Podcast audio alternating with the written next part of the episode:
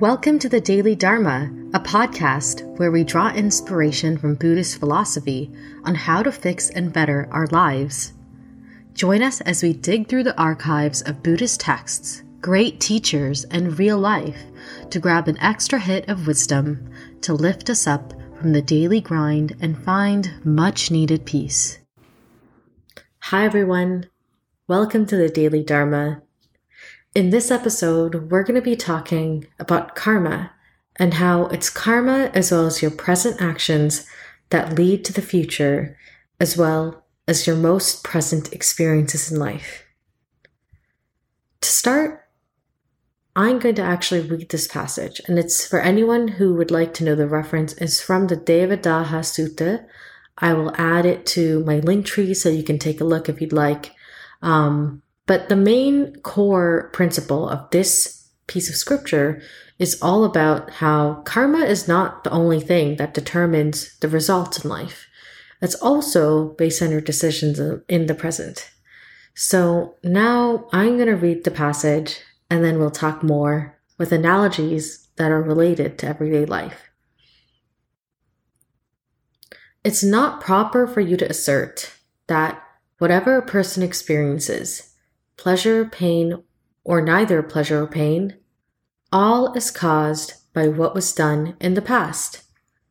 Thus, with the destruction of old actions through good actions, and with the non doing of new actions, there will be no flow into the future. With no flow into the future, there is the ending of action. With the ending of action, the ending of stress. With the ending of stress, the ending of feeling, and with the ending of feeling, all suffering and stress will be extinguished. So, what really came into mind when I was reading this and kind of thinking about it is how, when we look at our daily lives, especially as we mature into adults, we often find ourselves being stuck in the same cycles and these cycles can be with our family members, with romantic partners, with our friends, with our jobs, with our studies. But ultimately, we all notice that there are these negative cycles that perpetually become present in our lives and that cause us a lot of stress and suffering. And for this example, I'm going to talk about what this meant to me in terms of romantic partners. So, I think in society, even if you grew up with a spiritual mindset, there was a lot of pressure to find someone, to partner with someone, because ultimately, there is a lot of benefit from surviving with another person instead of being alone. The funny thing about me talking about this example is that Buddhism very much emphasizes on the importance of solitude and learning to live on your own. So I don't want to discount that perspective, but I think many of us listening to the podcast do live a secular existence like myself. And as a result, we do look for people um, that can pe- that we can pair up with. But I, like many others, had a lot of unhappy experiences when looking for someone. And the cycle had gone on for so long in my life that I felt Maybe it's just something I had done in the past. And no matter how hard I try to be a good partner, no matter how hard I try to find a good person, no matter how hard I better myself to try and find someone that will treat me well, I just can't do it. And for a long time, I felt trapped by the past because I thought, well, karma has put me in a box and there's nothing for me to do to change that. But I think what this passage really tells us about Buddhist philosophy and what the Buddha was trying to tell us about life is no matter how powerful those cycles may be, no matter how damaging or negative and or horrible those cycles may be, they can be broken. And the best way to do that is to examine how you contribute to those cycles and to stop doing those things. This is what we call non-action. And oftentimes, I don't think we realize how we even play in to our own cycles and that we have the option of not doing anything. to contribute to our own suffering and to our own sense of stress. So, in my case, I think the best thing that I did for myself was to realize, and this took me years and years to realize because society very much romanticizes everything to do with finding a partner. And it's very much seen as a failing of yourself if you don't find it.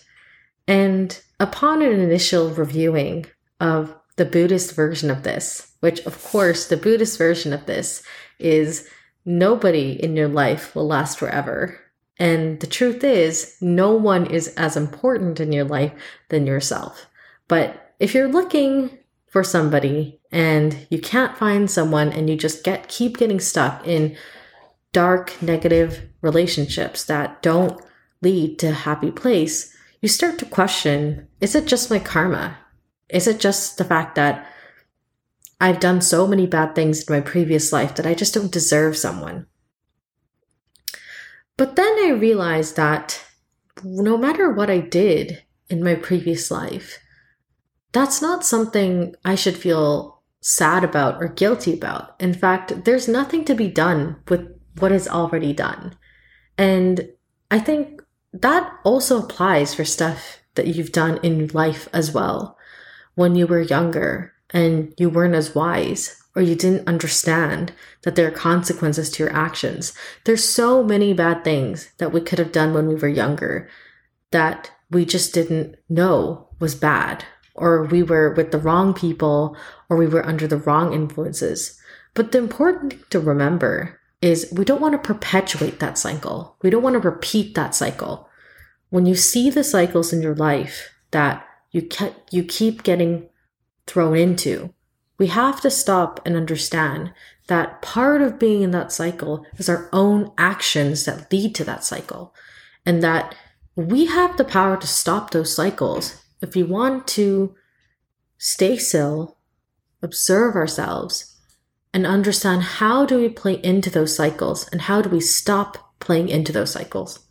So for myself, the way that I decided to break my own cycle within my life was to realize, and after many years of being in many negative relationships that led to a lot of pain and anxiety, that this cycle of torturing myself and constantly wanting someone was not serving me.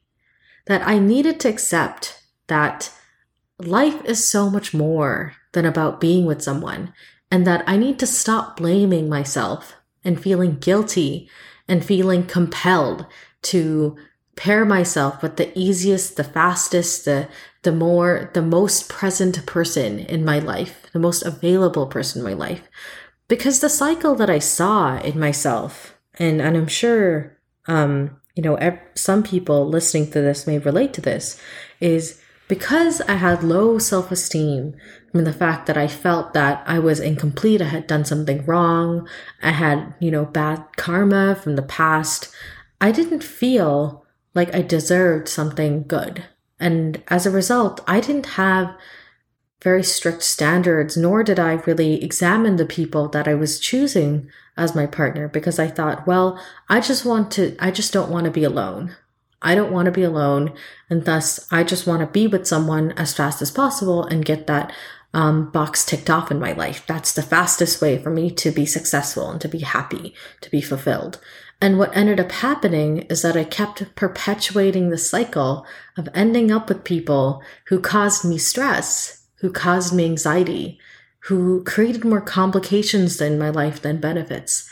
And once I realized that, and how my own guilt and my own pressure on myself had kind of pushed me into relationships that were not really healthy for me, I realized that, you know what, the truth is, I am the most important person in my life. And as a result, I no longer feel the need to pair off with someone else in order to be happy. In fact, I need to accept that I am strong enough to live a happy and fulfilled life on my own. I can survive successfully on my own and let go of this incessant need to pair off with someone and to find peace only if I'm paired off with someone. And that I am fully capable of being happy in this life on my own. I think when I embraced that and I realized that my own sense of guilt and feeling bad and putting pressure on myself had been an enabler for this negative cycle, that was when I finally felt free when it came to the realm of relationships. I no longer felt like I was a failure for all of the failed relationships in the past. I also didn't feel like a failure for being single and being unpaired in the present. And I also gave myself permission to not be paired for the rest of my life if that is the best path for me. And absolving myself of this guilt, absolving myself of this stress, of this anxiety, has led me to actually pursue much healthier relationships in my present. Um, and so I'm no longer living in the same cycle of picking poor people for my, or not poor people, or people of poor character as my partner because I'm so guilt ridden and so stressed and so anxious about finding someone. And and this may be a small example, but I think in all of the cycles that perpetuate in our lives, of course, there is a there is a part of that cycle that it that can be attributed to karma. But what this passage is really saying is that you don't need to be stuck in your cycles forever. You don't need to be stuck in the same circumstances, the same mindsets, the same agony forever. You can actually observe and understand how have you contributed to your agony? What negative feelings have you actually allowed yourself to feel towards yourself? And as a result, what negative actions have you allowed yourself to pursue? And then by correcting your feelings towards yourself and absolving yourself of the guilt, of the shame, of the stress, and realizing, you know what?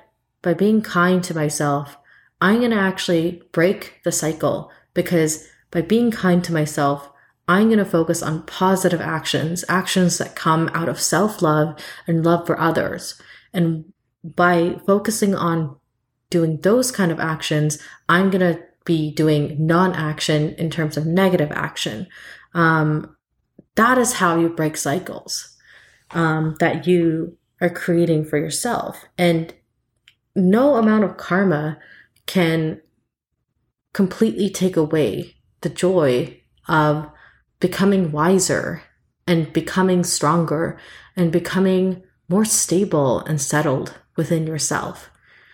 And this thread is very much a very, very strong thread in Buddhism and Buddhist philosophy that no matter your circumstance, no matter where you were born, whether it's high or low, whether you were born with certain things in your body or your mind that cause you pain, you're not confined to those things. You are not confined to those circumstances. You always have the chance to awaken. You have the chance to reduce the negative feelings of shame, of pain, of all of this all of the stigma that society puts on us, we can absolve ourselves of that. And then as a result, engage in positive actions towards ourselves and towards others instead of negative actions and thus break the cycles that trapped us in those circumstances in the first place. And this is not to say that our own actions can erase karma, can essentially like eliminate karma. I think that's not necessarily what this passage is saying. But what it's saying is that you will reduce the agony caused by any karma from the past, but you're also not creating future karma so that one day you will be free of the cycles completely and that your old karma will be done and that you will have new positive karma instead that will be having a good effect on your life instead of negative karma.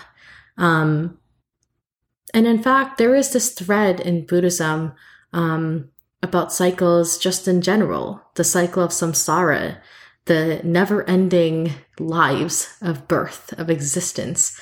And in fact, even becoming enlightened is really about breaking the cycle. And that very that belief that you can break out of whatever cycle it is you're trapped in right now is a very core and fundamental belief in Buddhist philosophy. And I think it is extremely important to remember that no matter how bad things are now, you can break the cycle that you're in and you can create positive effects, positive karma for your present, as well as reduced um, for the future and then reduce the agony in the present caused by the past. I think this is a belief that we have to remember and we have to embody through our actions. And that is how we slowly start to build a good life for ourselves, a good future for ourselves, a better present for ourselves because we believe in our ability to change things, to break negative cycles and build positive, positive experiences instead. So I hope you gained a little slice of hope and inspiration from this Buddhist philosophy.